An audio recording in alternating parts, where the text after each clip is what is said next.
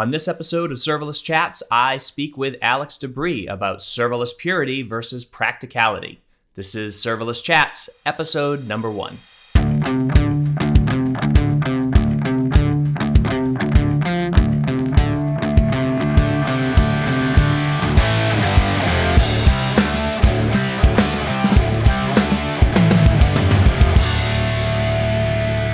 Hi, everybody. I'm Jeremy Daly, and you are listening to Serverless Chats. This week, I'm chatting with Alex Debrie. Hey, Alex, thanks for joining me. Hey, Jeremy. Thanks for having me on.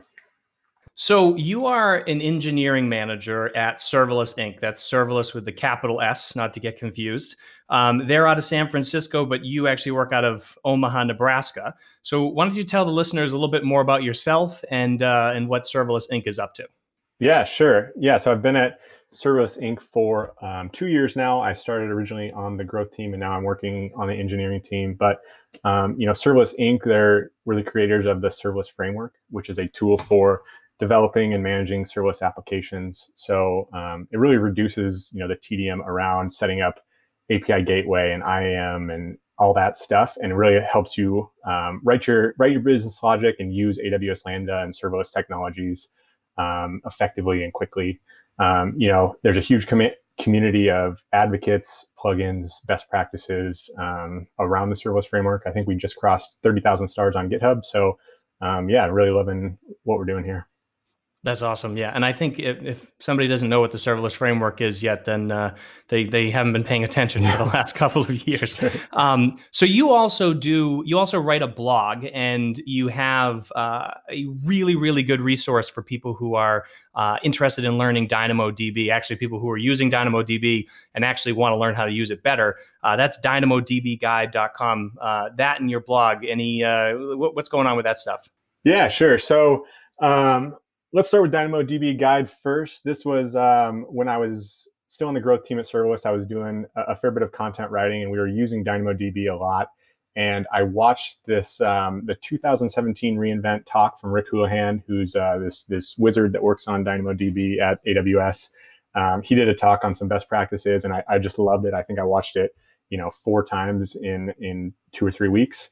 And so this was Christmas break 2017. I'm like, I just got to get some of this stuff out here. So I wrote the resource that I wish I had when I started with Dynamo, because I thought I knew it well. And then I saw Rick teach it, and I did not. So dynamodbguide.com. It has, sort of a walkthrough of all the different API stuff around DynamoDB, secondary indexes, all that stuff, as well as some data modeling examples too. Awesome. And your blog is mostly serverless and S3 batch stuff, all kinds of stuff like that, right? Yeah. My blog, I would say, is just a lot of, again, sort of like DynamoDB Guide, just the guides I wish I had when I started. I think both with DynamoDB Guide and then a lot of the content on my blog, it's stuff I was familiar with, and then I want to teach it to people. And then when I teach it, I find I learn a lot of stuff that I actually didn't know. So it helps me, and I hope it helps other people as well. Yeah, that's awesome. A great blog. And the DynamoDB Guide is awesome. And yes, Rick Houlihan is a wizard. And I don't know how he does some of the things he does, but I have watched his 2018 podcast, or the 2018 has a podcast version that I think I've listened to it maybe 50 times on like 0.75 speed so that you can maybe understand it. Yeah. So anyways, I wanted to have you on because I want to talk about this idea of serverless purity versus practicality, right? And so I think that we see a lot of debate on Twitter, and forget about what serverless is and what serverless isn't, but more so, what's the right way? How should we build a serverless app versus, how we can practically build a serverless app? And I think there's a lot of things around that, whether it's developer experience and that sort of stuff. But what are your thoughts on this sort of debate? Yeah, sure. I think it's pretty fascinating to see, like you say, if you're on Twitter and you're following a lot of the big time people doing serverless architectures in this space, they have a lot of great tips around best practices and this what you should be doing, all that stuff.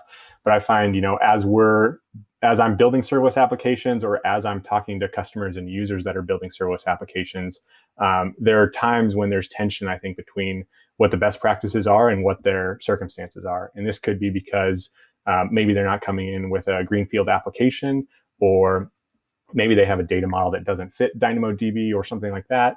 and it's difficult on how you sort of square that with recommending something that you know isn't the best practice or the most pure serverless application, but you also got to help people ship products, right? So I think balancing that tension can be tough at times.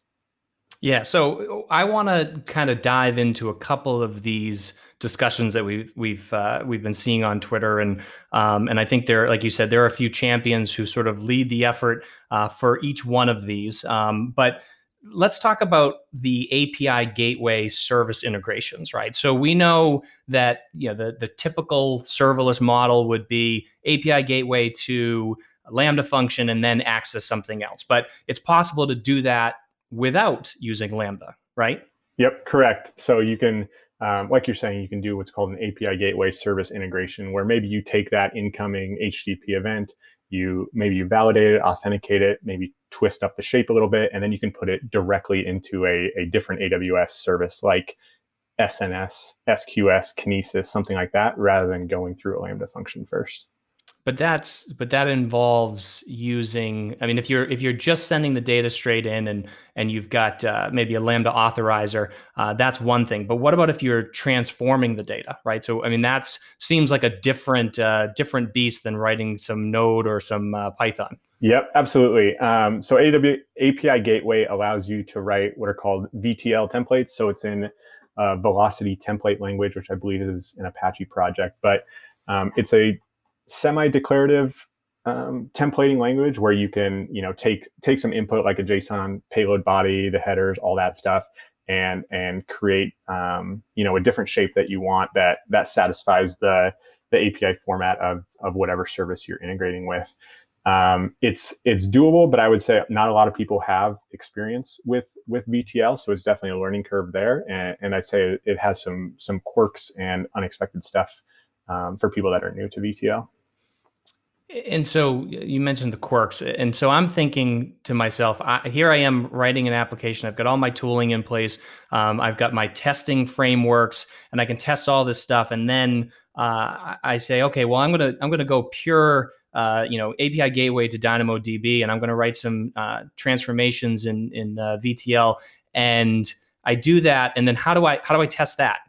Yeah, that's the tricky question, right? You probably have to deploy your application up to API Gateway and then send in an HTTP request and then check the DynamoDB table to make sure it got there all right. So you're probably going to have more of a cloud native integration test suite than a local unit test suite that you can go through to validate some of that logic. But is that like a mental burden on developers? I mean, are there trade-offs? I mean, what's the benefit of doing it versus just saying, look, I can write the transformation in Lambda because I know that. But if I move over to using these VTL templates and things, and I have a hard time testing it, I've got to test it in the cloud. Should I be nervous about making changes or things like that? I mean, what are your thoughts on that? Yeah, great question. I think it does add a fair bit of burden around the development process. And I think you really got to balance what your needs are and what your comfort level is with VTL versus writing something in Lambda and having full test coverage. So to me, my rule of thumb is, if you're not doing any sophisticated transformation or if you're not doing any fine-grained authorization, I think it's fine to use API service integrations. So the example that I go to is maybe you have a front end or an IoT device or something like that that's just sending in data, and you're only validating the shape of it, or maybe transforming the keys around a little bit before sending it into SNS and Kinesis, and then it's going to get processed by a different system. I think that's a totally valid use of API gateway service integrations if you want to use it. On the other end of the spectrum, you mentioned connecting with DynamoDB, and you can write directly to DynamoDB there. I don't love it for more sophisticated use cases where maybe you need to pull off a key from the incoming JSON body. Maybe that's going to be your partition key for the DynamoDB table that you're querying. Maybe you're checking a sub property on there to make sure this user has access to this thing and rejecting if not, or if you're reconstructing a complex JSON object after you retrieve the DynamoDB item, any of that stuff where it gets more complicated. My rule of thumb generally is if there's a if statement or a for loop in your VTL, now it's code, it's not config anymore, and you probably should do it in a Lambda rather than in VTL. Yeah, so I totally agree with you on that. I mean, I love the idea of service integrations, but I think if you start making developers do that mental shift even more so than just moving to serverless, you start to introduce some I guess resistance maybe is I don't know if that's the best word, but absolutely. Anyways, so I think so that's great. So now we've got maybe a judge's ruling on this. I mean, so you would, if somebody says, hey, look, yes, I could use a service integration, but I just feel more comfortable using code to do it. I mean, what would you say to those people? I don't judge those people at all, because that's mostly where I am on things. I think it's I think API Gateway service integrations are interesting and useful in some aspects, but I don't necessarily think it's a best practice that if you're not doing it, you're doing something wrong. I think it's a choice you can make, and it depends on your circumstances. How often is that code going to be changing? How much control do you need over error handling and messages that you're returning to the client that's calling you? Things like that that would determine whether you should use it. Yeah, great. Okay, so let's move on to this idea of monolithic Lambda functions versus single-purpose Lambda functions. So obviously, the AWS best practice is single-purpose Lambda function, do something very, very simple. Do one thing well. But I think you and I both know from seeing developers move services to serverless, the most common use case probably is transport an express app, and have 50 routes in there. So what are your thoughts on this? Yeah, absolutely. I agree generally with the single purpose Lambda function best practice. I think that's generally the best way to go. But I think there are two strong exceptions to that, and the first one you mentioned is just like directly porting over an express app. And it could be porting over an existing Express app, or it could be I'm very familiar with Express and that's what I want to use. That's how I'm productive. But this is the easiest way for me to host Express. This is easier and cheaper even than Heroku or something like that. So, the first sort of bucket of use cases I would say where it's okay to have a monolithic Lambda function are those people that want to run Express, or if you're running Python, maybe you want to run Flask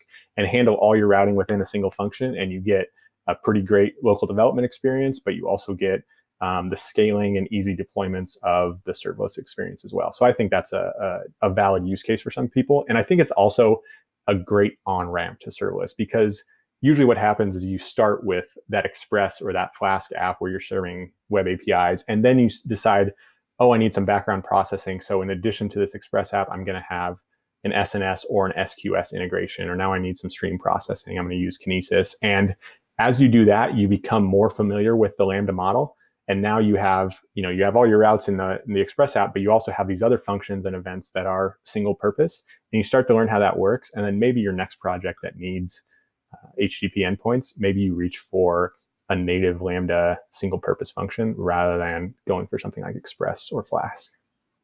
Yeah, and you also are going to have the problem too. I think one of the issues we run into when you start to build complex serverless apps that deploy multiple functions with multiple endpoints and other services that are interacting with them is you start running into CloudFormation limits as well.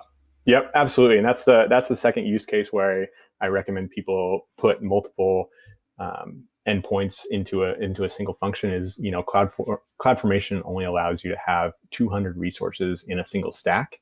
And it may sound like a lot. You're like, how am I ever going to have, 200 endpoints? But the reality is you're not going to get 200 endpoints, because if you ever hook up an endpoint using Lambda and API Gateway, it's going to create 5 resources for each endpoint you're going to create. It's going to create the function. It's going to create the function version.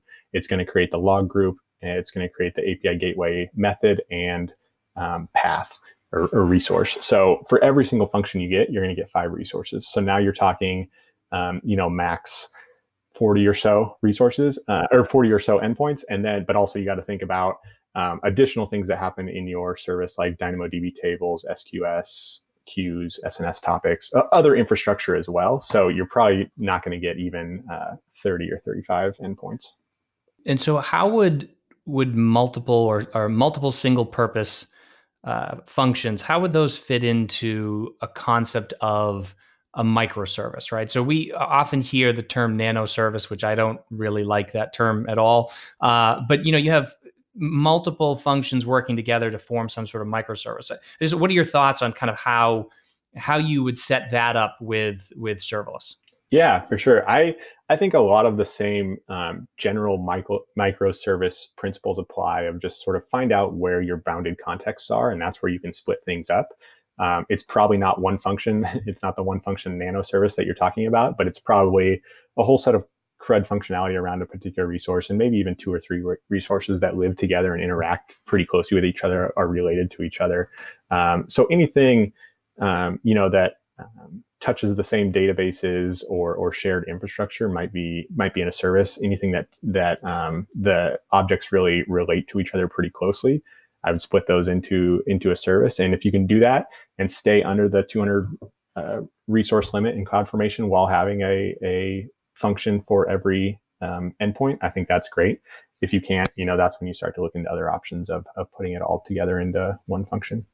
Yeah, and I really like the serverless framework, sort of putting everything together within a single microservice, because then you can test it all together, right? It makes it a little bit easier to kind of reason about how these services work together, as opposed to just deploying 30 functions from one serverless YAML file that you have no idea, or that they don't necessarily work together or work in concert. So I don't know, that's for me anyways. But all right, so let's see if we can make Paul Johnston's ears ring and talk about using relational databases with serverless. So that's another one of these topics where it's, you've got relational databases or RDBMS versus something like DynamoDB.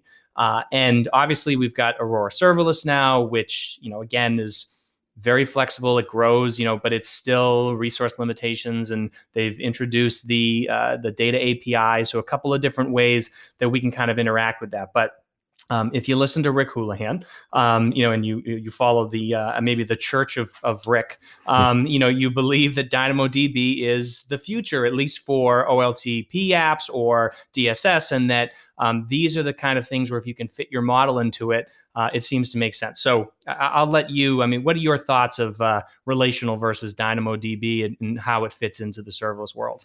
Yeah, sure. So, as we talked about at the beginning, I made the DynamoDB guide. I'm very much a believer and lover of DynamoDB, and I think it's just a great tool. And specifically, I think it just works so well with AWS Lambda, right? So with AWS Lambda, you have this world of what I call hyper-ephemeral compute, where your compute can scale up to 1,000 invocations in a minute, or it can scale back down to zero just as quickly.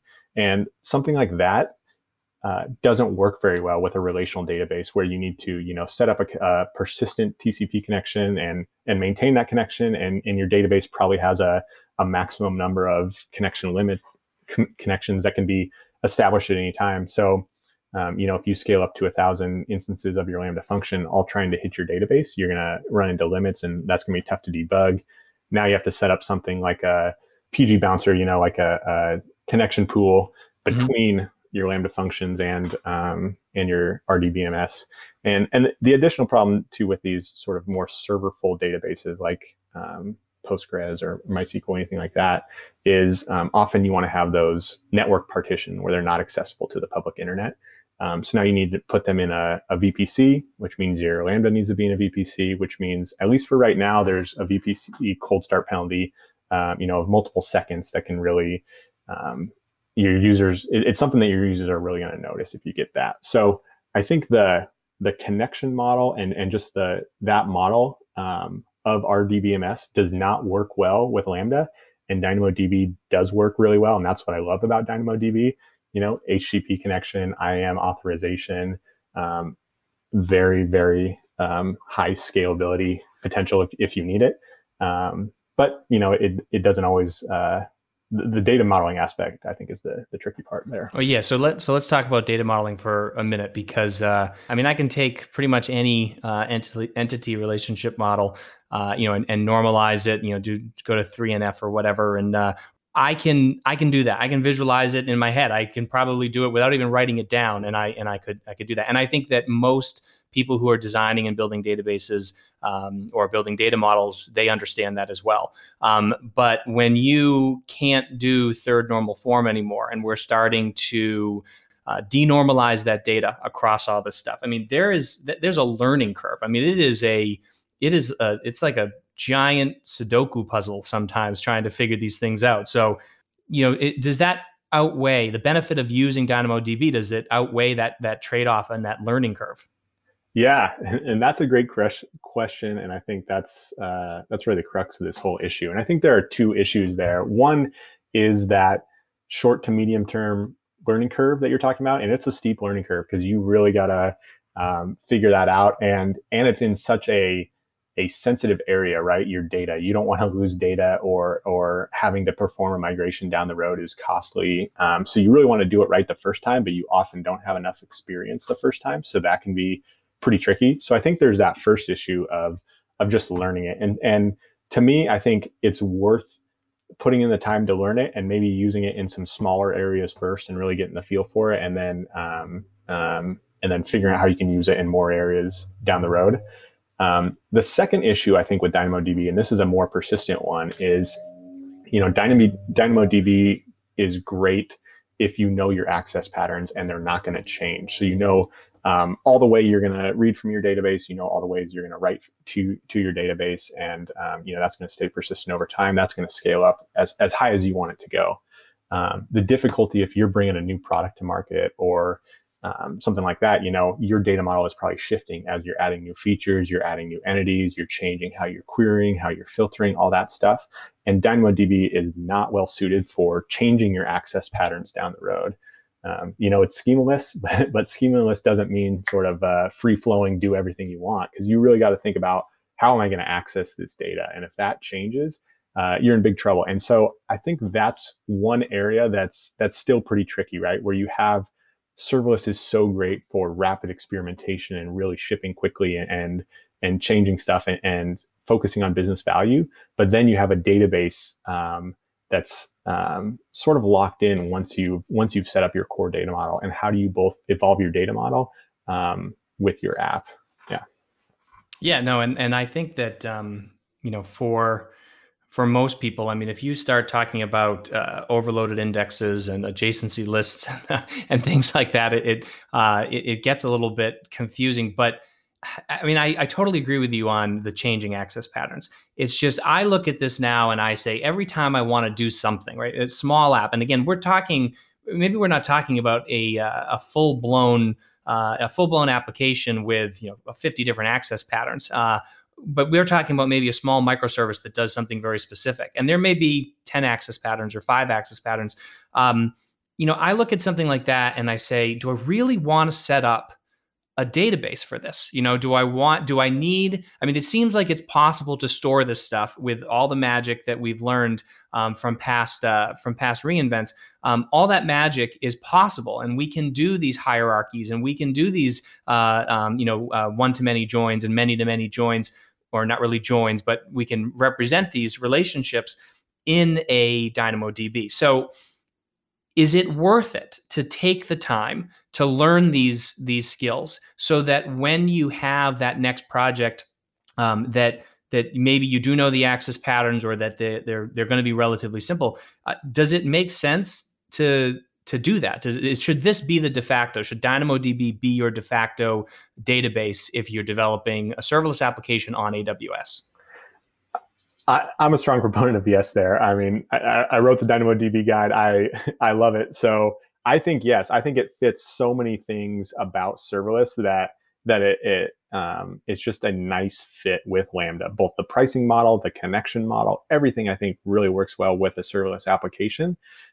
You're absolutely right that there is the learning curve, but I think those type of use cases that you mentioned, where you have a microservice and it only has 5 to 10 access patterns, like Maybe you don't even need a secondary index, or maybe you just need one, right? Like that's really the perfect use case for Lambda, where you've got something isolated, just a few entities in it, and just a few types of entities. You can have as many, rows as you want, but I think that's a great fit for Dynamo and for serverless applications. And I think the other piece of it too is I've had people say, well, yeah, but I can't, run, I can't do counts, I can't do aggregations, I can't do those sort of things. And I've always found it very, very easy just to, whether you're doing scans of the database, to dump that on a regular basis, or now that you can use, DynamoDB streams, that you have the ability to sort of replicate that data into either aggregate it yourself as part of that calculation, or just dump it into another database. Like I've done that before, where I've taken Dynamo and dumped it into SQL or into MySQL, so that you could actually do some things, do some magic on the back end. But in terms of my app being able to scale and access those things, my users don't need to run complex queries. They just need to get data, put data, maybe see a list of some data that's associated with this. And that to me is a very, very good use case for Dynamo. And with all the other services around it, it just seems it seems crazy to me to start with the assumption that you need a relational database. But again, I don't know. I always was on the other side, and now I think I've become a convert, but only because I've seen what's possible. But anyways, true. And one thing I want to mention that I just found out today, and I think this is so cool, but you can actually copy data straight from DynamoDB into a Redshift cluster. So if you're using Redshift for analytics, which at my last company, I did a lot of that. You can go into that Redshift database and run a copy command, and it pulls out. It just fully managed, pulls out all the data from DynamoDB, puts it into a table in Redshift, and now you can query on it, which I think is really cool. You don't need to mess with streams or anything like that. It's just, it pulls it all out for you. So that's cool. Yeah, that's awesome. That's a very, very cool feature. Okay, so let's move on to one more topic here. And this has to do with sort of optimizing your Lambda functions or optimizing your serverless apps in general. So obviously, you see a lot of these, a lot of people saying, oh, my Lambda bill was 18 cents this month. And I've talked to other people who said, well, if that's the case, then maybe you're not running an enterprise serverless application if it's only 18 cents. So is there such a thing as premature optimization? Are we trying to make our package sizes smaller? Do we go through all this extra effort? I know, Ben Kehoe, for example, he said a number of times that the code that they use for iRobot, like this, it's not worth it for them to optimize that code because it runs just fine and it doesn't cost a lot of money. And of course, they are enterprise. But I don't know. Just what are your thoughts on this idea of optimizations? Yeah, that's a great question. That's interesting, to hear from Ben Kehoe, and he's a great guy to hear from. I think it depends on your use case, and it depends on how your application is being used. Ben Kehoe, works for iRobot, and it might not be a lot of user-facing stuff where maybe the robot vacuum is sending up data, or maybe they're processing data in a background offline fashion, and it's not like a user-facing thing where a user's going to notice any latency. But on the other side, someone like Brian LaRue, who I really like, he's the creator of the architect framework. He's vigilant on package size, and says, I think he was saying the other day that their CI/CD process actually fails the build if their package size is over 5 meg, which I think is really interesting. And what his his point there is that the bigger your package size, the longer your function cold start is going to be, because now it's got to load all that code into memory before it starts executing, and it's going to take a little while. And if you're building a user-facing application, now that's something you need to think about, where it's not going to be as snappy for your users. So it's something to think about for sure. I think in terms of purity versus practicality, there you need to think about your use cases and what matters to you. And if you're not going to have a user-facing application, I wouldn't worry that much about optimizing it. Or if your bill's not that high right now, like don't worry about optimizing it. But most importantly, I think this is true of serverless or non-serverless, but I think it's been a focus in the serverless community, but like focus on building a product that brings value. And, if speed is something that brings value to your customers because they want a quick responsive app, then maybe focus on speed, but otherwise focus on building those features and that core experience that that your users are really going to care about, focus on that first rather than some of the optimization techniques, I think.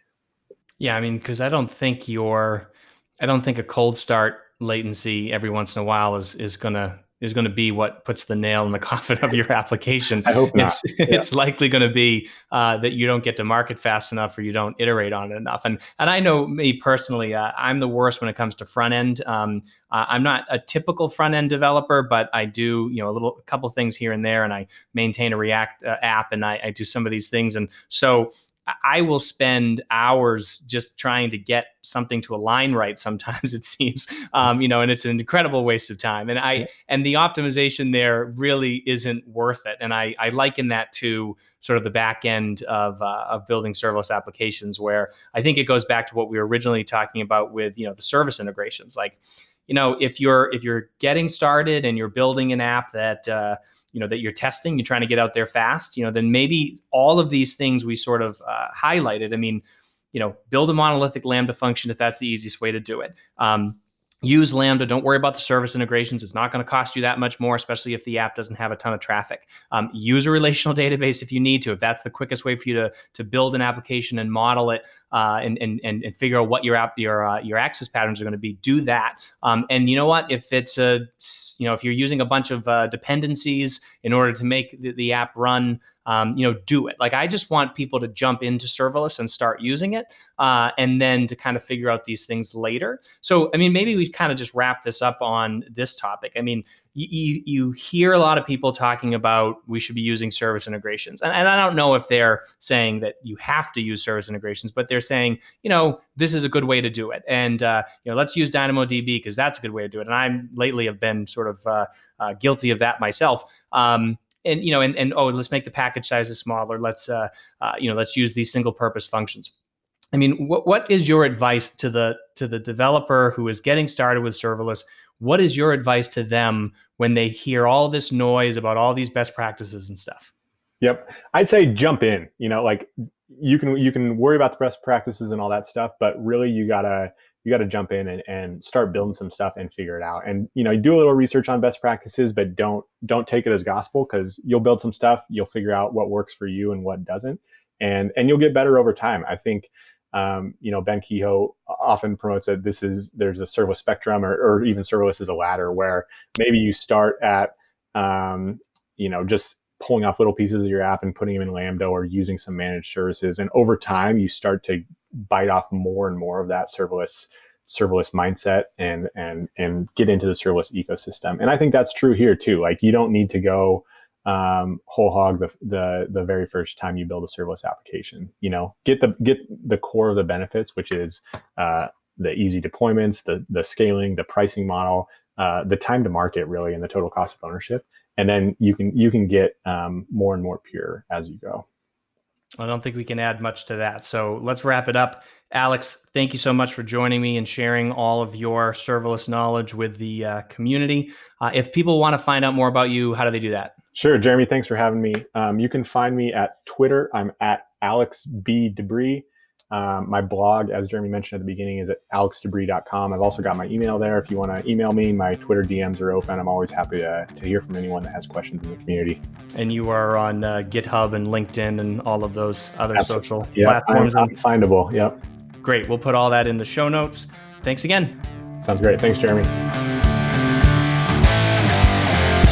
That's this week's episode of Serverless Chats. I want to give a huge thank you to Mr. Alex Debrie for being my guest this week. If you want to check out the show notes and a full transcript of this episode, you can find them at serverlesschats.com/1. You can also connect with me on Twitter at Jeremy_Daly. And if you're interested in serverless and want to discover all the great new articles, use cases, and latest innovations from the serverless community, make sure you subscribe to the Off by None newsletter at offbynone.io. Thanks so much for joining me, and I look forward to chatting with all of you again next time.